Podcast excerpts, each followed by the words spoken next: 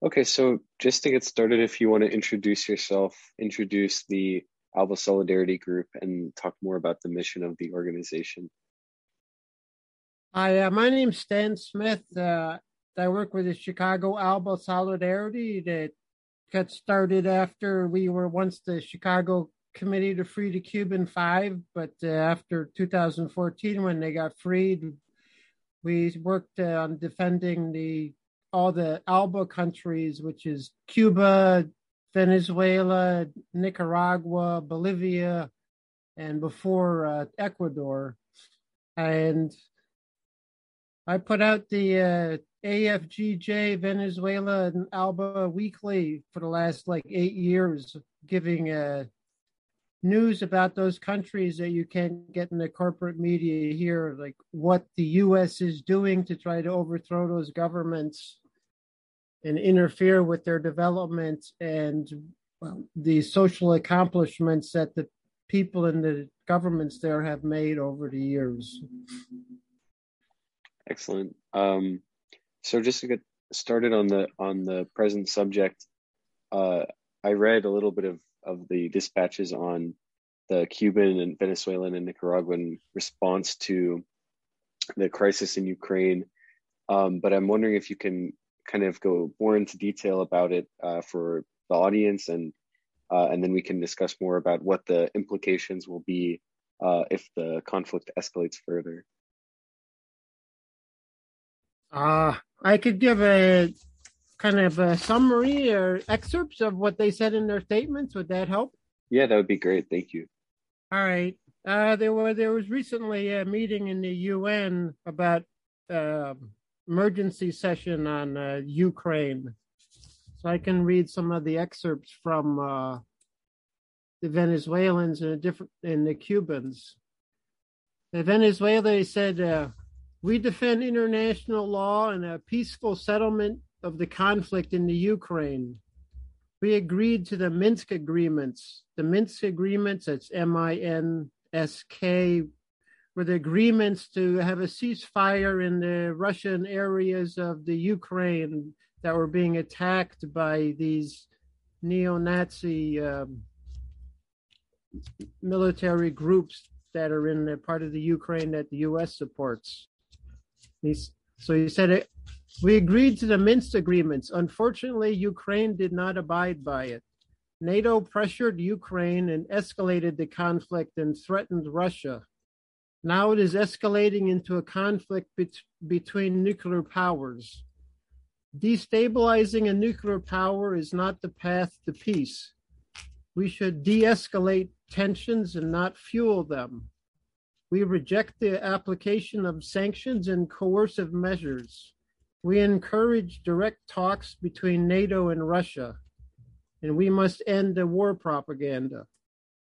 Um, President Maduro at Venezuela has, has, also made his own statements um, in interviews saying that Venezuela will maintain all economic relations with Russia. Said economic warfare is the method used by imperialism to destroy Russia prior to its objective of militarily surrounding the country and thereby breaching all signed agreements. Despite the empire's attempt to impose itself with the blackmail of, of the dollar and financial and commercial system to impose a unilateral world, a multipolar world of new poles of power has been born. Uh, the conflict Russia began the military operation in the Ukraine on February 24th at the request of the People's Republic of Donetsk and Lugansk to repel the aggression of Kiev, the, gov- the government in uh, Ukraine, that had been bombarding this region for more than eight years, resulting in 14,000 people being killed, which I would say parenthetically that's this is not really reported in the US press at all. Mm. This war really did not start on February 24th. It had been going on for a long time. Right. And 14,000 people had been killed, Russians. Mm. And when Russia refused to, uh, Ukraine refused, and the US refused to negotiate a ceasefire, that's when Russia responded militarily. Hmm. Then he and Maduro goes on. I confirmed Venezuela's condemnations of de- NATO's destabilizing actions. I reiterate a firm disposition in favor of understanding and dialogue as a way to preserve peace. And he said it's important to counter the campaign of lies and disinformation unleashed by the Western countries, which, as you may know, in Europe now, you cannot uh, access RT or Sputnik, the two Russian news agencies, which if the media here is really reporting what's going on in the Ukraine, then why do they feel they need to censor the news from Russia about what's going on there? Right. Um, Right. I could go on a little to, I could go add some more, some another statement of his, but I may, I, maybe I should read some of the Cuban statement. Yeah. Some of the, the Cuban stuff would be interesting. the other statement was very good. Um, said the U.S. determination to continue NATO's progressive expansion towards the Russian Federation's borders has brought about a scenario with implications of unpredictable scope, which could have been avoided. United States and NATO's military moves towards region adjacent to the Russian Federation in recent months are well known and were preceded by the delivery of modern weapons to Ukraine, which co- together constitute a military siege. It is important to, to make a rigorous and honest examination of the current situation in Ukraine without carefully assessing Russian Federation's just demands of the United States and NATO and the factors that led to the U.S. use of force and non-observance of legal principles and international norms, which Cuba strongly supports and are particularly for small countries an essential resource in resisting hegemony, abuse of power, and injustice. Maybe I didn't read that right. I mean, he's saying we cannot have an honest and rigorous examination of the current state and affairs without considering what the US, US had done leading up to this to create Right. that situation. Um, Cuba is a country that defends international law and is committed to the Charter of the United Nations. Cuba, Cuba will always defend peace and oppose the use of force and threats to do so against any state. We deeply regret the loss of innocent civilian lives in Ukraine. The Cuban people have had a, and continue to have a very close relationship with the Ukrainian people. And I could add parenthetically that a lot of that is when Cuba helped take care of thousands of children around Chernobyl after the nuclear meltdown there in the late 1980s. That Yeah. They took care of them for for very many years. So they established very close relationship with the ukrainian people.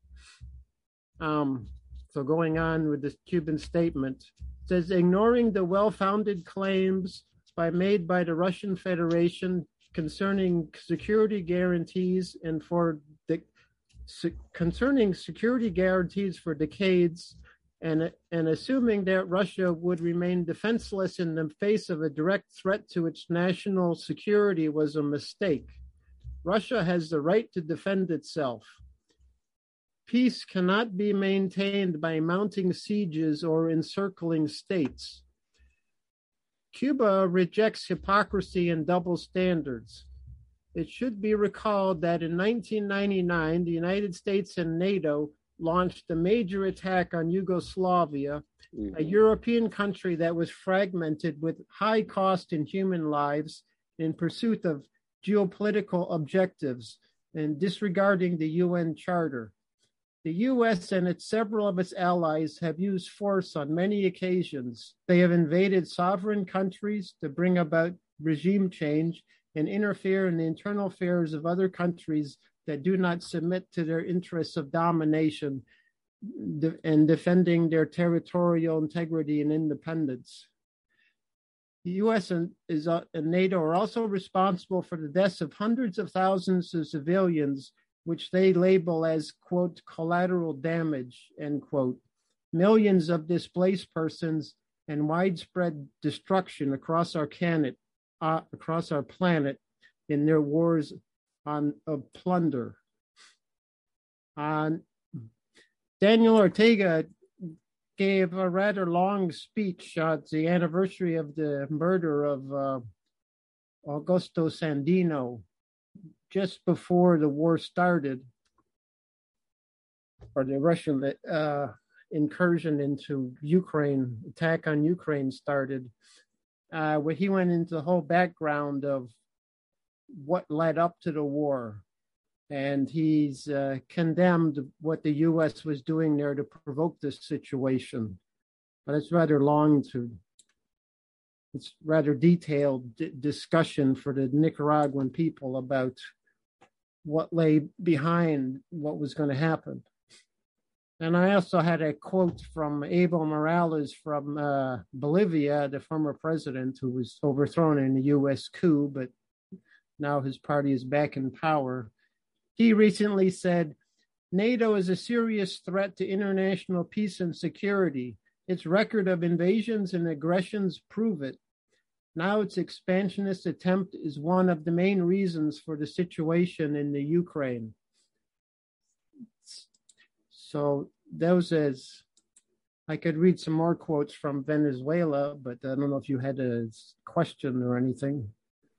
Well, yeah, in the taking the totality of, of the statements from the Alba group, I think there's a common theme in that they're, you know, as victims of US aggression, themselves in these countries, they're very familiar with the encroachment of NATO and, and what was happening in the lead up, as you were discussing, to the incursion into Ukraine. But how do you think that, uh, in the reverse of it, how do you think that Russia's incursion and the, I mean, it's hard to make predictions, but what do you see as the escalation of NATO, the expansion of NATO into a really a global, uh, a global police force uh, what impact do you think that will have on the nations of Alba that have already suffered from a lot of U.S. aggression?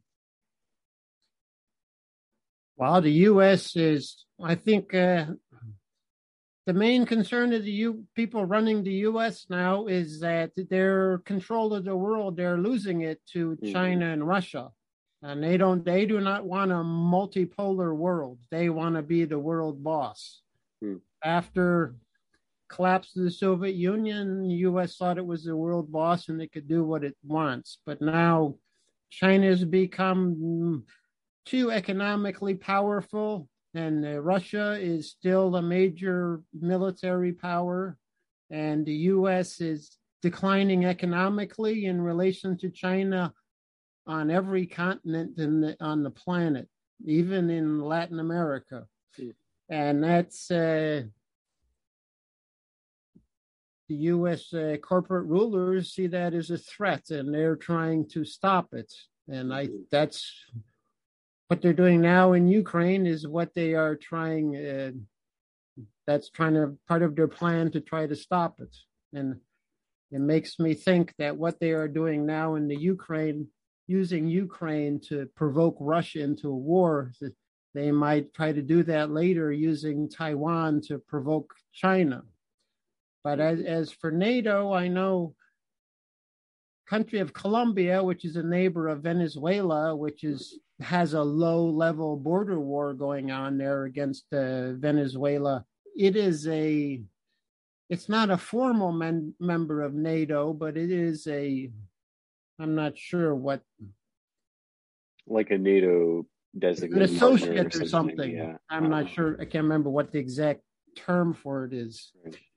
So any uh, and it is uh, Russia and China, and also Iran and um, some extent India that are defending the Alba countries against the uh, U.S. pressure to try to overthrow them, which U.S. is constant. I mean, U.S. has it has an economic blockade on Cuba for some 60 years. It has an economic blockade on Venezuela for five years or so.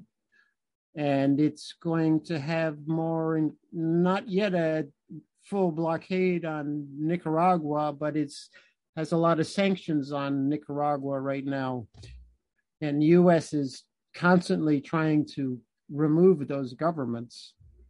And it's also, I mean, the U.S. did organize a coup against the government of Evo Morales in Bolivia, what 2019, and now their government is back in power with the Luis Arce being the president. But the U.S is still arming groups in Bolivia to try to start some new military actions against that government.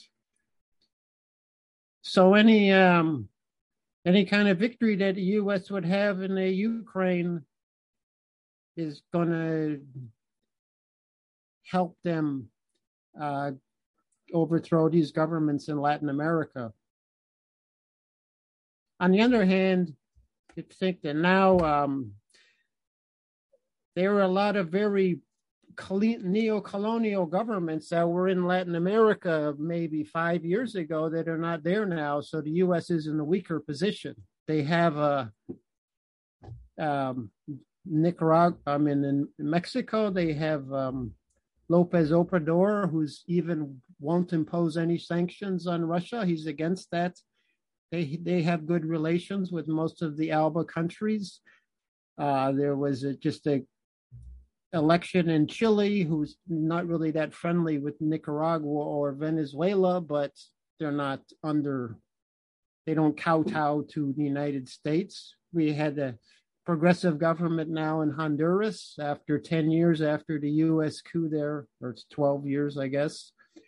And this in the spring this year and then in the fall this year there'll be elections in Colombia and Brazil and if Brazil if Lula becomes elected president in Brazil and Bolsonaro is loses then that'll be a big defeat for US control in Latin America because Brazil is a major economic power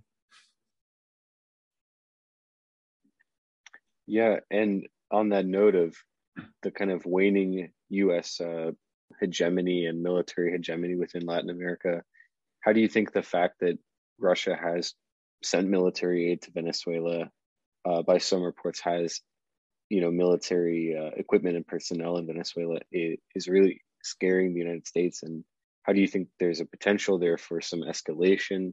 And the U.S. is perceiving Russia as being very friendly with a, a, government that the U.S. is actively trying to overthrow, has tried to overthrow uh, as recently as 2000, 2018, 2019, uh, with their support of Juan Guaido.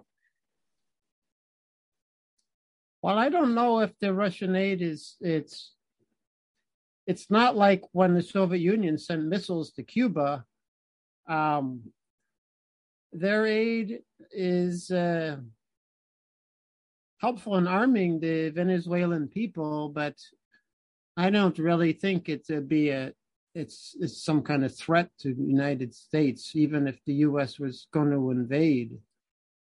So U.S. would probably go through uh, Colombia if they were trying to. They would use Colombians to invade. They'd use a mercenary army to do it because actual U.S. soldiers on the ground fighting and invading a country in, in Latin America would make the whole continent blow up. So um, I think more the the the the aid that China and Russia give Venezuela is that I think they would have sunk. Venezuela would have sunk. They would have the Chavistas would have lost in the, the elections and been voted out of power without the significant aid of China and Russia in helping to um, keep the economy working under all the U.S. sanctions. Because, you know, before the sanctions, Venezuela has all the huge amounts of oil and everything in its oil industry and everything in and out of its oil industry, all its factories, everything, it all came from the U.S. All the spare parts, everything came from the U.S. So the U.S. puts a blockade on Venezuela, so they cannot buy any spare parts or anything. And I think Ven- one quarter of Venezuelan oil, oil was sold in the U.S. That that had a made disastrous impact on their economy. That they had to go redo all their equipment for everything with stuff that was not made in the U.S. It was made in China or Russia. So uh, that was the most important aid that China and Russia gave uh, Venezuela is to help them survive the the uh, economic blockade that uh, the U.S. put on the country. It'd be like the same, like the way the Soviet Union aided uh, Cuba, which Soviet Union hadn't aided Cuba, their government would have collapsed and maybe I don't know. I remember once when I was in Cuba, I asked people, did they think Cuba would have survived without the aid of the Soviet Union? They just laughed. He said, well, maybe we'd make it to 1962 or maybe 63, but that's it. So their their aid is their economic support is the main thing that helps them against the U.S.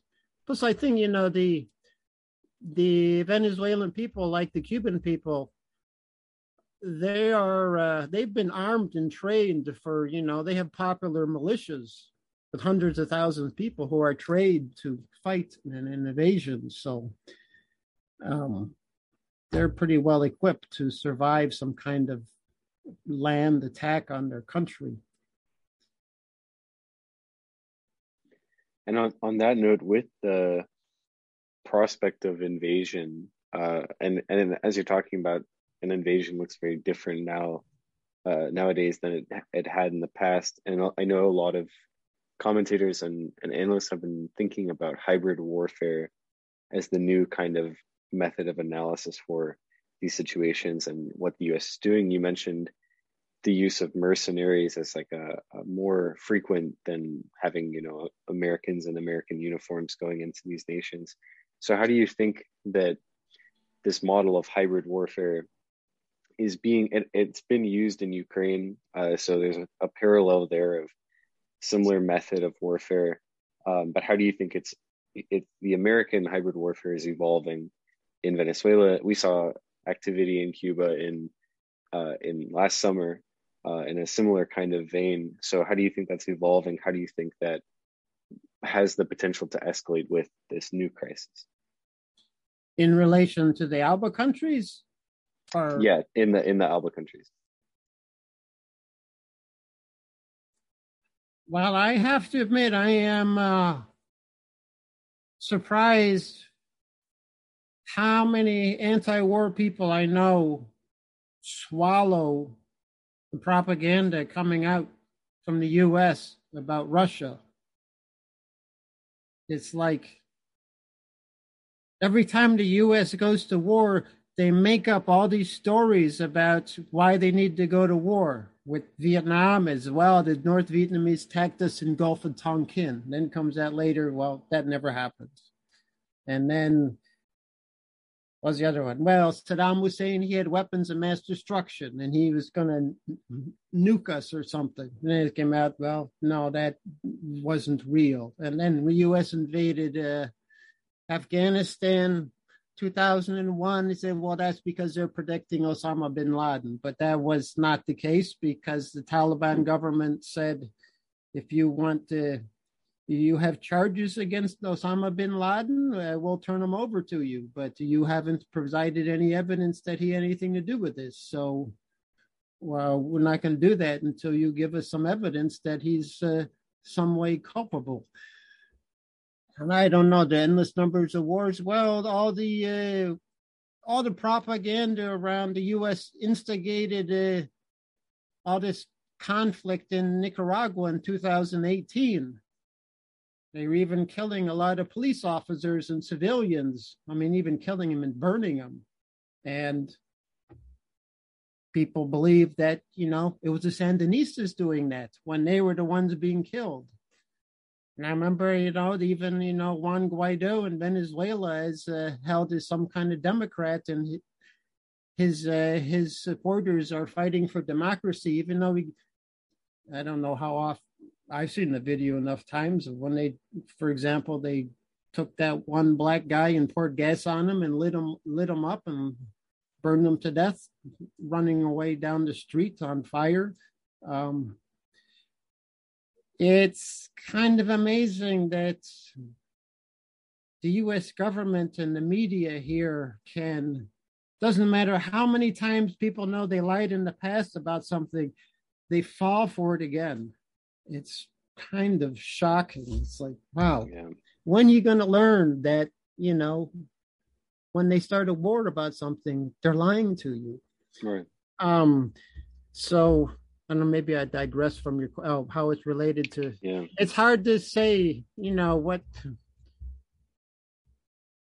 I know, like an example in Bolivia, when they overthrew the Evo Morales in Bolivia, they invented the whole story that he stole the election. Right. And that he should be removed because he tried to steal the election. And it came out, no, he never tried to steal. He he won the election. Right. Um, but they would always get people who are like you think are progressive. They fall for this all the time. It's, yeah, it is yeah. Uh, rather stunning, and I guess war will continue as long as people fall for this kind of uh, media disinformation. Right. It's certainly happening now with Russia in the Ukraine. Um, so I don't. Uh, that's the main threat I think that uh, these countries face is to um, U.S. controls not only the world financial system, like the SWIFT system, but they mm-hmm. control the world media, and so, and they can control Facebook, all the social media. They yeah. control it, and um, they can manipulate people's opinions. I mean, they really. I mean, like uh, one, I posted something on Facebook about because uh, people were holding up, you know, defend, stand up for Ukraine, defend Ukraine with a flag. So I I posted up one with the two Ukrainian soldiers with a Ukrainian flag with a swastika in the middle of it. And Facebook said it violated community standards for me to post yeah. that. I was like, right the uh, control the way they get people to go along with the war uh, a war is to control the information that they see if it's really information Con- right. and then people will go along with it and so long as they are not just inherently skeptical of what they are told in the corporate media the us could uh, stir up any kind of hybrid warfare again against some other country in any of these countries. It's it's uh, I mean, and, and, also they are censoring alternative media more right. and more all the time in the U.S. So now it's harder to get um, the actual truth out about stuff because they know to keep their control over the propaganda, they have to shut down all other sources of news. Right. Just like what they're doing in Europe was shutting down the RT and Sputnik news.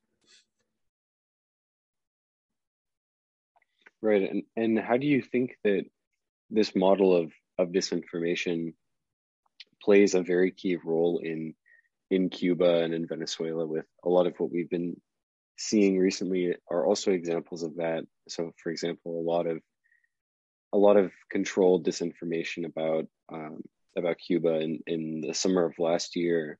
I remember when you know the U.S. was trying to project as if there was a a coming revolution of, of some kind, mm-hmm. uh, and it plays kind of a similar role to the media narrative about about what is happening right now.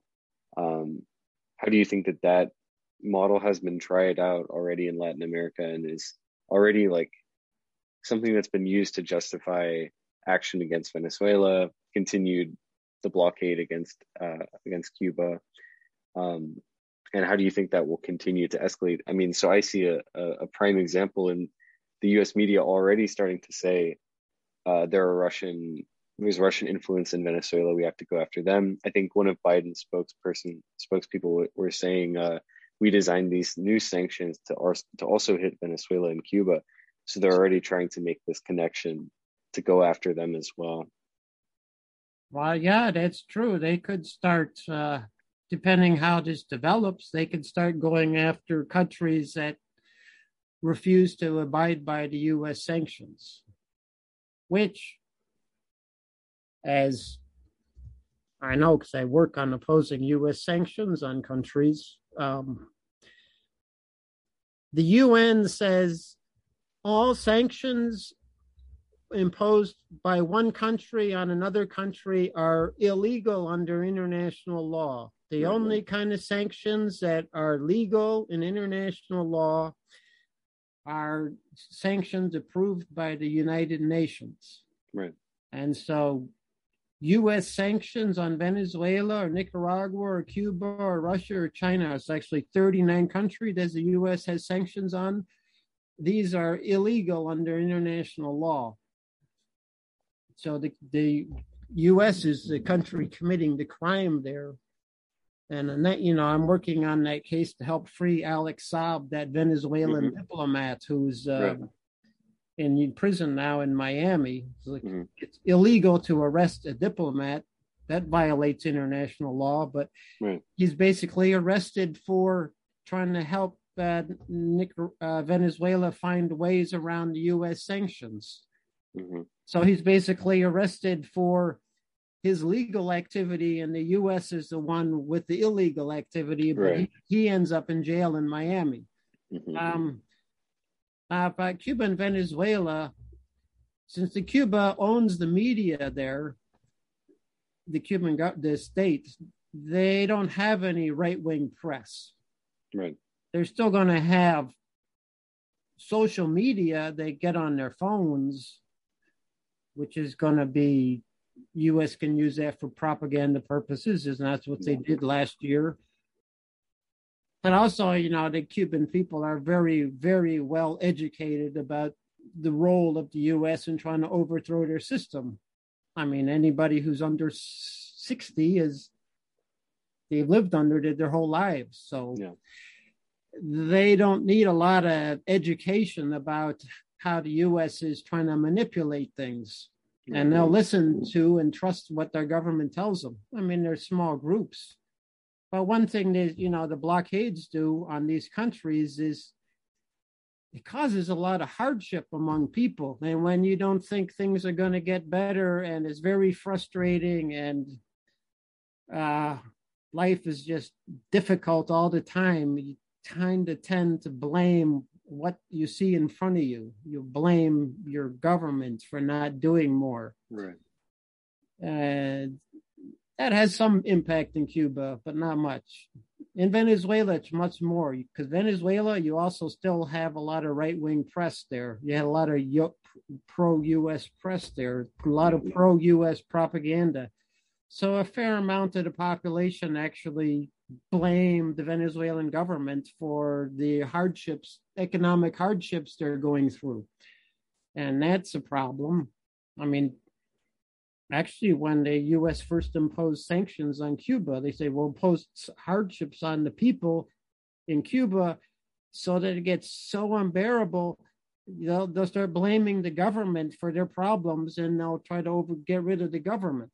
Right because they're not going to blame the U.S. They're going to blame their own governments, and that's what's yeah. hap- happens in Venezuela. This fair amount, the people get discontented with their government not meeting their needs, so the U.S. can manipulate them that way, and that way maybe kind of start some color revolution there. Right. Or I mean, now that the opposition there is pretty discredited, but. Um,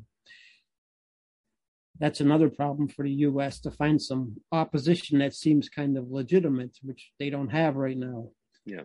But uh, that's I was in Venezuela in, in November. Yeah, there's there's a fair amount of people who are confused about what's the role of their government and what's the role of the U.S. government in causing the problems they have.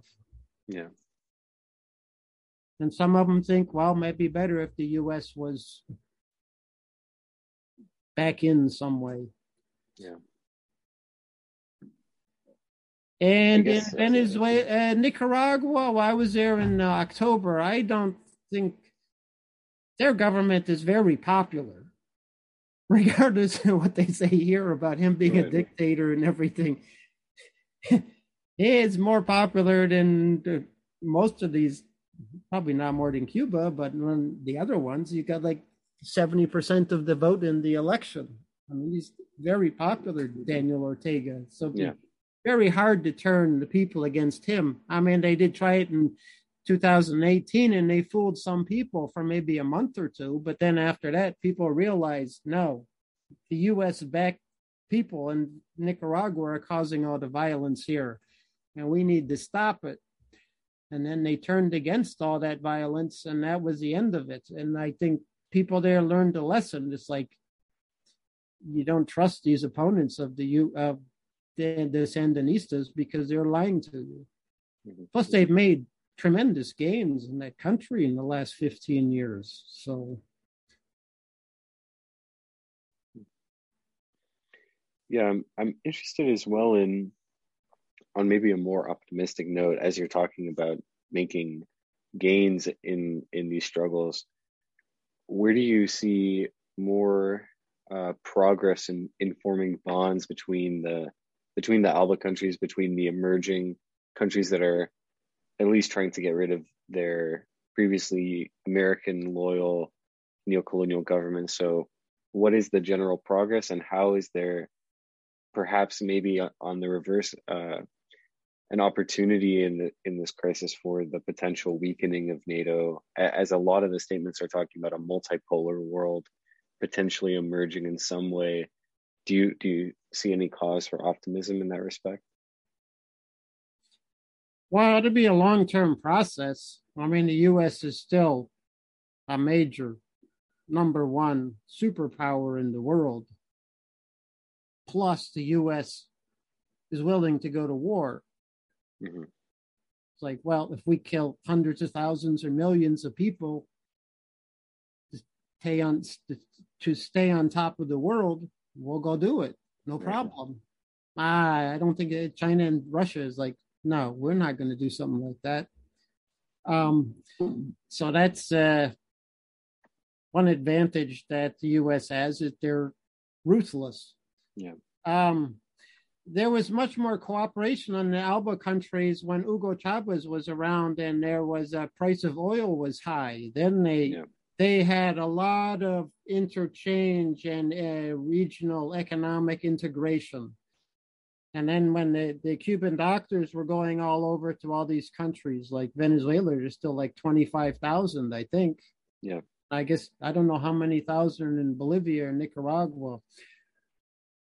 But uh, after the sanctions wrecked the Cuba, the Venezuelan economy, they couldn't they couldn't do that much, just try to survive. Now Venezuela is recuperating slowly. Now their oil production is going back up, and now thanks to the war in Ukraine, the oil price of gas has gone way up. So they're Venezuela has more funds and they're more uh, self-sufficient in uh, in agricultural production. But it's a these little countries are it's it's very they're it's very difficult and even then was like most people don't know what the swift system is you know that international banking system that the us right. controls like most of the money used in the world to make international trade is a euro or the dollar mostly the dollar right even china majority of its trade is in even i, I think uh, up to a year ago, half of its trade with Russia was in the euro or dollar. So it's very hard to get out of that system. And when the US controls that, I mean, it's like every time you go buy something on the internet or every time you go to the store to buy something or do anything with money, have a bank account, it's all under the control of the Swiss SWIFT system. Mm-hmm. And if the US just wants to shut you out of it, then, well, if it shut you or me out of it right now, then the only money we would have access to is the money that we have in our wallets and or in our pockets. We wouldn't have access to our bank accounts or credit cards or nothing. And so to really get a more multipolar world, you have to have a financial system that is not under such control by the US. Right. It has absolute control over it. Yep. So um, maybe what the U.S. is doing to Russia now is forcing these countries. I mean, now it's forcing a big country to get out of the SWIFT system because they're san- they're sanctioning Russian banks, and if Russia and China developed their own financial international financial and trade system that was not dependent on the SWIFT system, then the U.S. would have a really big problem controlling right. the world. But that's not very easy to do. Yeah. That's a long term process, and that's yeah. a major struggle. And I don't think, like Russia and China, nobody wants to undertake such a major struggle unless they're forced to do it. Like right. Russia's now forced to do it. You could have done it a long time ago, but it didn't. And yeah, sure, yeah. Sorry, go ahead. I was going to say, I'm sure uh, China someday will be forced to do it, but they haven't done it yet. Because even most of their trade is in the dollar. Yeah. Yeah, and and on this note of, I think dollar hegemony, um, the U.S. ability to be the world reserve currency, how do you think that the U.S. application of of really like lethal methods of war from NATO as this new kind of like defender of dollar hegemony that has even put you know other European countries, even though the EU is at the the behest and supports this system, there was a there was a little bit of like an internal divide initially within this coalition between the U.S. and Germany, for example, of Germany saying with with its close energy relations with uh, with Russia not being entirely willing to go ahead with this.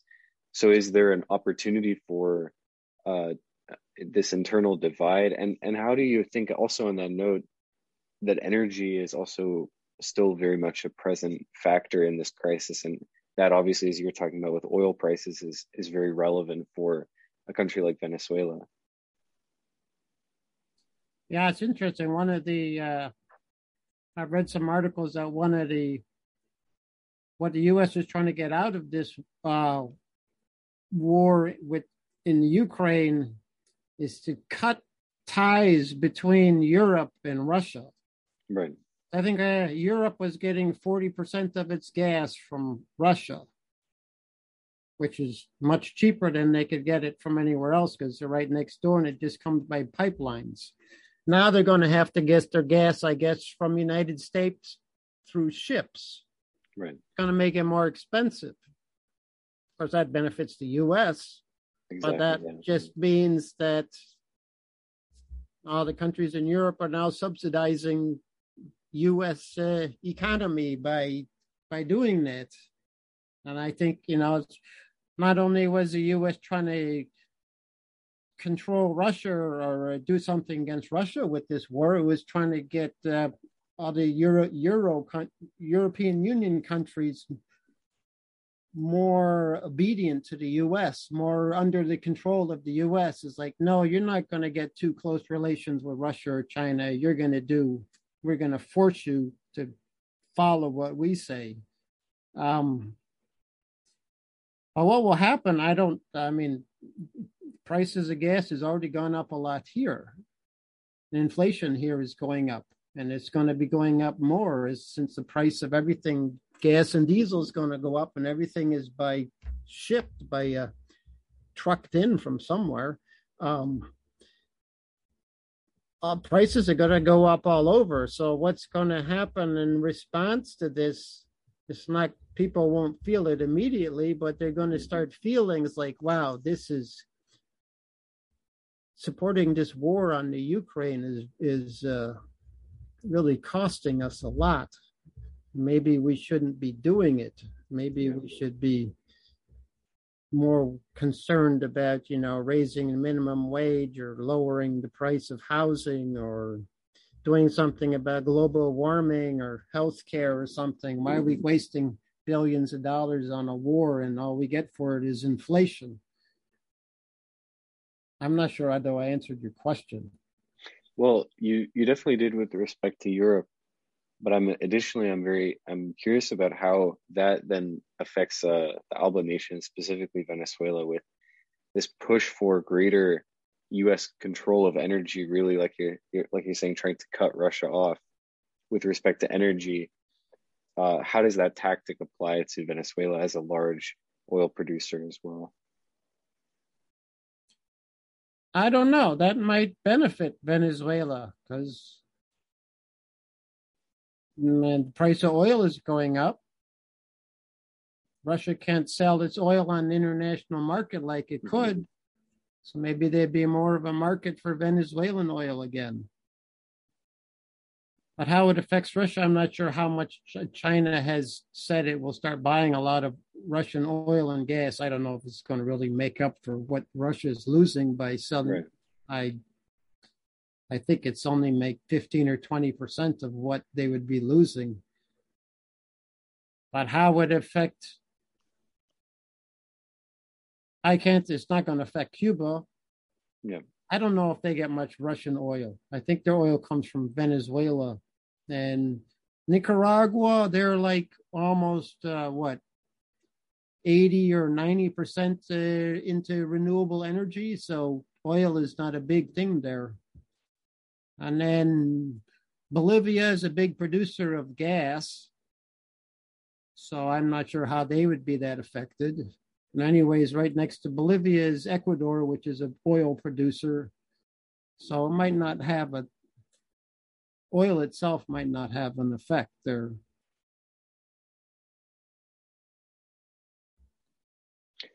Well, I, I think it'll be it'll be interesting to see how how that develops more. And I'm curious, I guess, as kind of a final question in, in wrapping up about the prospects of Alba, as an example, as you're talking about it, doesn't have the, the same level of cooperation as it used to have when when Hugo Chavez was alive. But do you see this model of, of Alba as this kind of uh, uh, supranational regionalist alliance for development uh, of a particular socialist uh, character as a potential model for, I think the term that has been developing of, of South-South cooperation within the global South as a as a as a unit of analysis. How do you see that as a, a model that other nations worldwide and in the rest of the global South could potentially use, and what are the the pros and cons of, of an approach like that?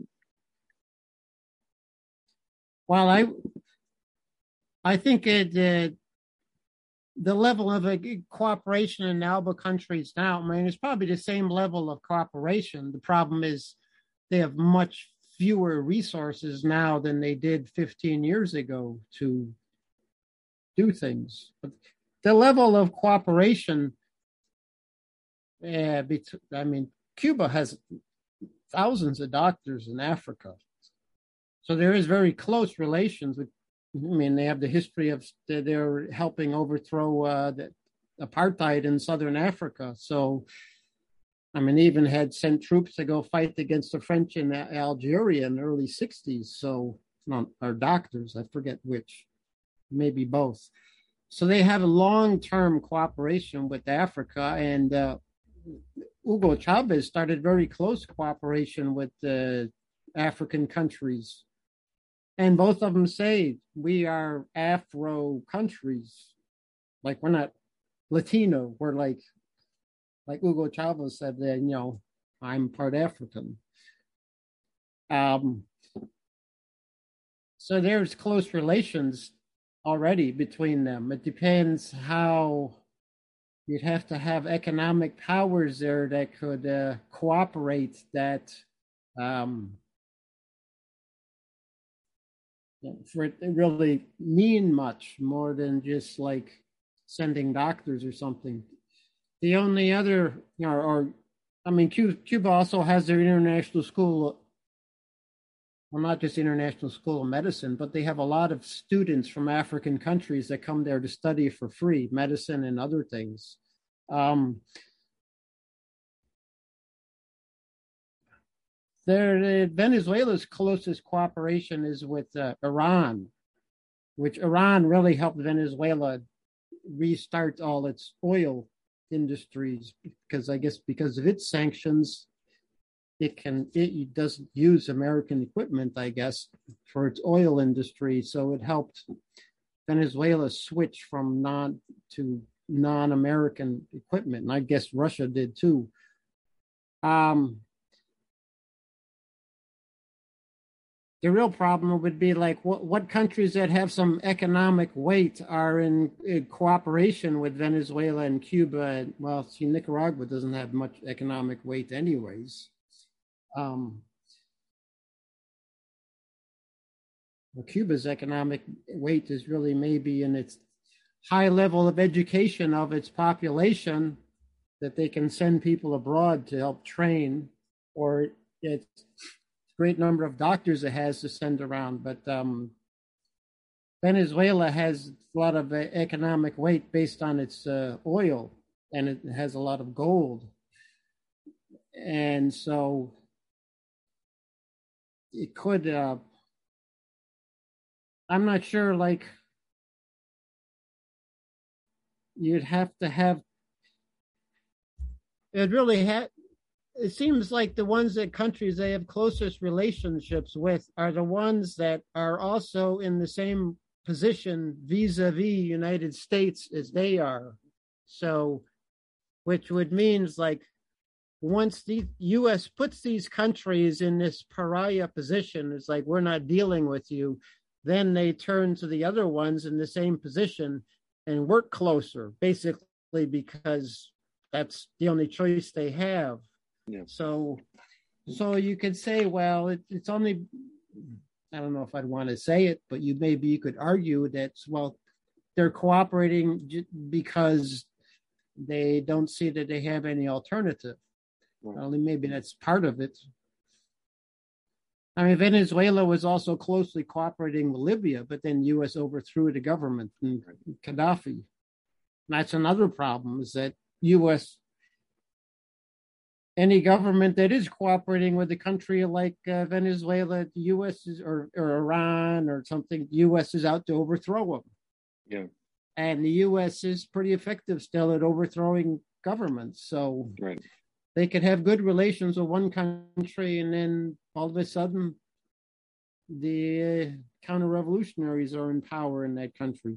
Like that's what happened in uh, Bolivia for a year it's uh, the amount of power the U.S. has in the world is still pretty. It's pretty hard to deal with for a lot of countries. Right. And I mean, it, I think the U.S. is still weakening, but it still has an immense amount of power. Yeah. But I don't know. Uh, it also kind of depends, like there's some upsurge in, in uh, world movements. Like, I mean, I was young when the 60s happened. There was a mass uh-huh. upsurge of people around the world. And then I was around when the war in Iraq uh, started. There's a mass upsurge of people around the world then. I mean, all over, millions all mm-hmm. over in every country. Now we don't see that really. Yeah. And that's really going to be the basis for any kind of big social change is when masses of people are out in the streets uh, protesting or, or fighting against something. And that'll help governments in a great deal become more independent of the U.S. Right. But long as uh, people are staying mostly quiet, um, it's it's harder for these uh, other countries the, to uh, defend for themselves. It's like right. the the response to the war on on Russia and Ukraine that is happening now compared to what Bush was trying to do with the war in Iraq. It's like wow, this is like hundred percent reversal among the American population. Yeah. back then it's like couldn't find anybody to say, yeah, well, you could find some people who were, yeah, let's go to war with Iraq. That's a great idea. But now people are like, yeah, we got to do something against Russia. Right. I mean, that's a that's a very successful propaganda campaign by the U.S. Oh, yeah. Major yeah. turnaround, twenty years. Like, wow, sure. this is. I might have thought back then there, oh, this is a big decisive change in Amer- how American people think, but no, U.S. Yeah. turned it around. Shows what right. kind of power they have by their control of the media and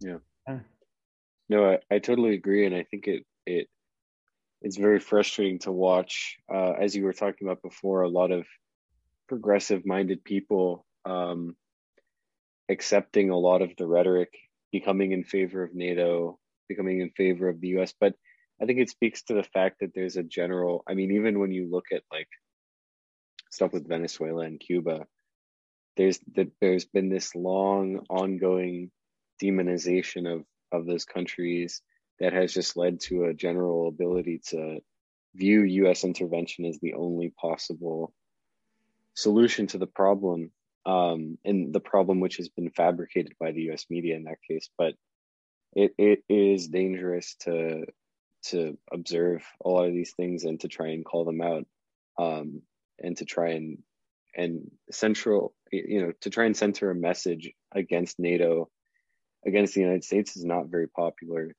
uh, with a lot of people. So I think you know in that in that respect, trying to make that the focus of of action uh, may not be popular right now, but hopefully as people observe the way the U.S. is going to react to this, the way the U.S. will will escalate and has been escalating things to this point, and will use it to its advantage. My hope is that people can change their mind and and take a more committed anti-NATO position on it, but yeah, I, I, think it'll be difficult to undo a lot of the propaganda that people have have uh, embraced. Yeah, that's true, sort of. But I, I mean, I've been doing anti-war work for anti-war work for a while, and people's support for what the U.S. is doing is like very thin. Right. And once you ask a couple questions or you give them a little information, they said, "Oh, I didn't know that." Right.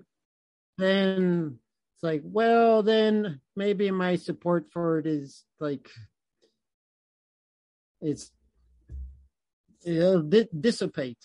Yeah. I mean, yeah. It's, it's not some great, you know, heartfelt support. You know. Yeah. Got to go volunteer and fight for freedom or something in Ukraine. Right Mm-hmm. It's a very uh, thin support that they have. It's like a veneer on people. Right. And uh, when, if you get to talk to them and raise certain things with them and ask some questions and make them think about something, then they're like, well, yeah, I guess you have very good points. We right. shouldn't be doing what we're doing. Right. But that's the main reason the U.S. tries to control the media so that people don't have the opportunity to they don't ask questions because they only see one story but however much people go along with these wars it's like really the support for it is very thin right right and and hopefully with this situation and and as you're relating it to the alba nations and thinking about a hope that there will be a relation in people's mind to what the U.S. has been doing against Venezuela, against Cuba for for decades now. In, in, Cuba's case, but especially more recently, adding Venezuela to this blockade and attempted interference, uh, attempted coups, especially. Hopefully, there's people making a connection in their mind that the U.S. Uh, encirclement, the US, NATO expansion, and escalation is related. It's it's related to this, as you were talking about, this campaign to preserve dollar hegemony and American dominance. Yeah. Well, there's also the problem that uh, people don't think they could do much. Right. My people, I remember my brother-in-law would tell me, "Well, you go out to all these anti-war demonstrations. Have you ever uh, stopped any wars by doing it?" Right. Because I I don't support the wars, but I don't think they you know they're not going to stop. So right. I'd rather go fishing. Like, well, okay. I think even here is like most of the people in the United States support, you know, single payer or health care yeah. for everybody, or you know, cut the do something about significant about global warming. It's like nothing we try works. Right. So that's the problem people have is like, well, I don't have any confidence that if I try to do something to change things, that it's really going to uh, amount to anything. There's just going to be a waste of my time, which is another thing that the U.S. government tries to do is to make sure any kind of social struggle is not successful. Any kind yeah. of union struggle is not successful because they think, well, if people see if you fight and you win over here, then they're going to start saying, well, maybe if we other people over here is like, well, if they did it, then we can do it. And then that'll start I mean, that's how all the whole 60s started with all these social movements. Is like, um, well, these people fight and they they're doing something and it's they're accomplishing something. So we should do that too. Mm-hmm. That'll inspire a lot of people. Like a lot of workers now don't go on strike because they don't think they're going to win much.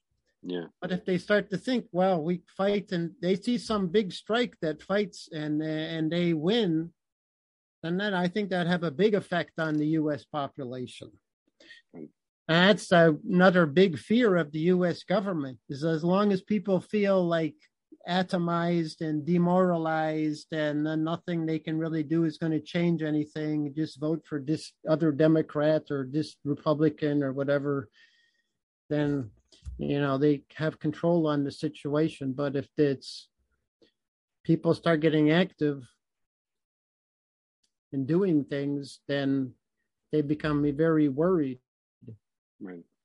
Even like in Canada with the truckers thing in Ottawa, it's like they were very worried. It's like, well, what if other people start thinking, wow, these truckers did that, even though some of their demands are kind of I don't really agree with, but mm-hmm. These guys stood up and fought for something and they kind of got a fair amount of what they wanted government didn't really admit it there, but they rescinded a lot of these vaccine mandates, and they're doing it here. Yeah. So I think that's a that's a worry that the government, U.S. government, has to make sure that no struggle becomes successful because it'll inspire other people, and if that starts to grow, then they're going to be in very big trouble. Right. And I think too, you take that that that's an individual level, but similar on an international level when uh, there is an alternative country working uh, outside of the U.S. Uh, sphere of influence that is a that similarly proves that people outside the U.S. orbit can do things independently. They don't need the U.S. controlling them. They don't need the U.S. dominating them, and that is a huge concern to the U.S. Yeah. Well, yeah. yeah, I can see that certainly when I went to China. Like, last time I went to mm-hmm. China is 2019 in the spring. Mm-hmm. And I've been all over Europe and Canada and all other places. But if that's the first time I went to, to a country where I thought, wow, this country is more developed than the United States. Right this looks makes the United States look like a third world country. Yeah. Every every major city has a brand new subway system. They have high speed trains that go across this, the country in like 11 hours. Yeah. They have like even things like public toilets everywhere. They have all these things is like wow, we don't have any of this stuff here. And all this stuff is new and modern. It's like, wow. It's like US is, they're like way ahead of the US. It's kind of, and they're getting faster yeah. ahead of the US. It's right. like what something Jimmy Carter I said. You think, well, U.S. spent like three, what do you say, like three trillion dollars on wars in the last thirty years, and. China, or forty years, and China didn't have any wars. They spend that money on their infrastructure. That's why right. they got what they got, and we have what we have here. It's because right. now that's one country is like it's like getting way ahead of the United States. Mm-hmm. Well, I unfortunately have to go, um, but it was a it was a pleasure talking to you, and I'm yeah, like really curious to really curious to continue the the conversation and follow what's going to be happening with the the Alba nations in, in respect and just in general what the implications of, of this crisis will be with with NATO and the United States and and waning U.S. hegemony, but it'll definitely be something hmm. to monitor in the next uh, in in the years to follow. Um, how this impacts Latin America and and generally the nations of the global south as well. Well, yeah, you might uh, if you do interviews, maybe because there's a lot of webinars, like on monthly webinars on Nicaragua, and maybe every two months on Venezuela, and there's probably more than monthly on Venezuela and Cuba from all different mm-hmm. kinds of organizations. So you could also look up who speaks on those and who you like for a speaker and have some of those interview some of those people too. For sure, yeah. Yeah, I'm definitely going to continue and there are other students who want to do interviews and learn more as well, so definitely going to continue doing them.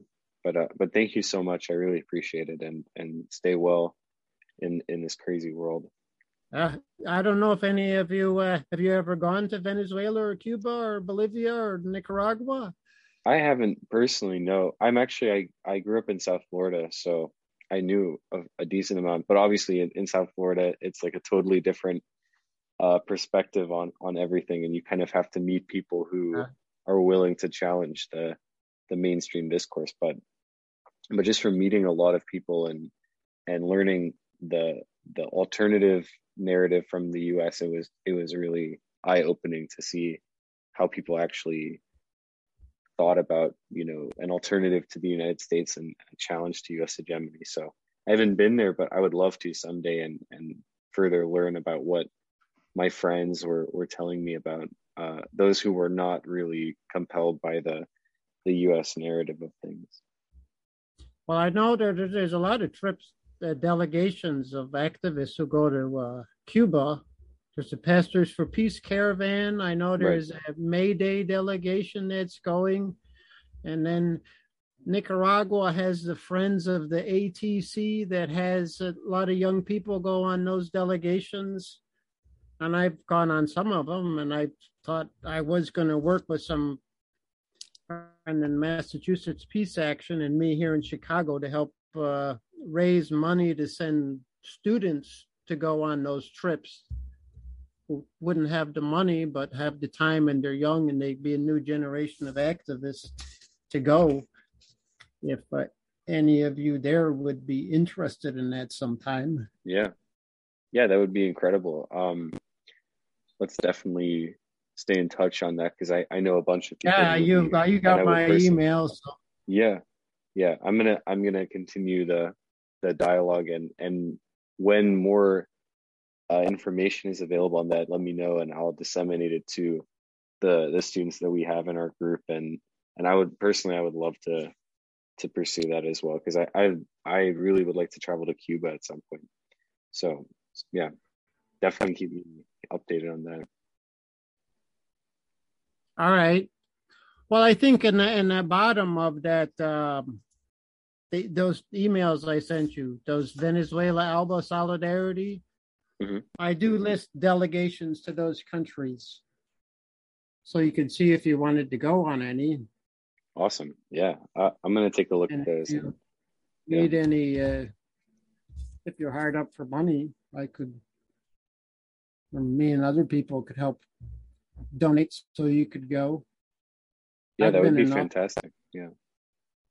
That would be Yeah, incredible. because and then we we thought, well, we help yeah. help help pay for some students to go, and then they come back and speak to their school and speak to their people and then uh, wherever they live about what they saw. right.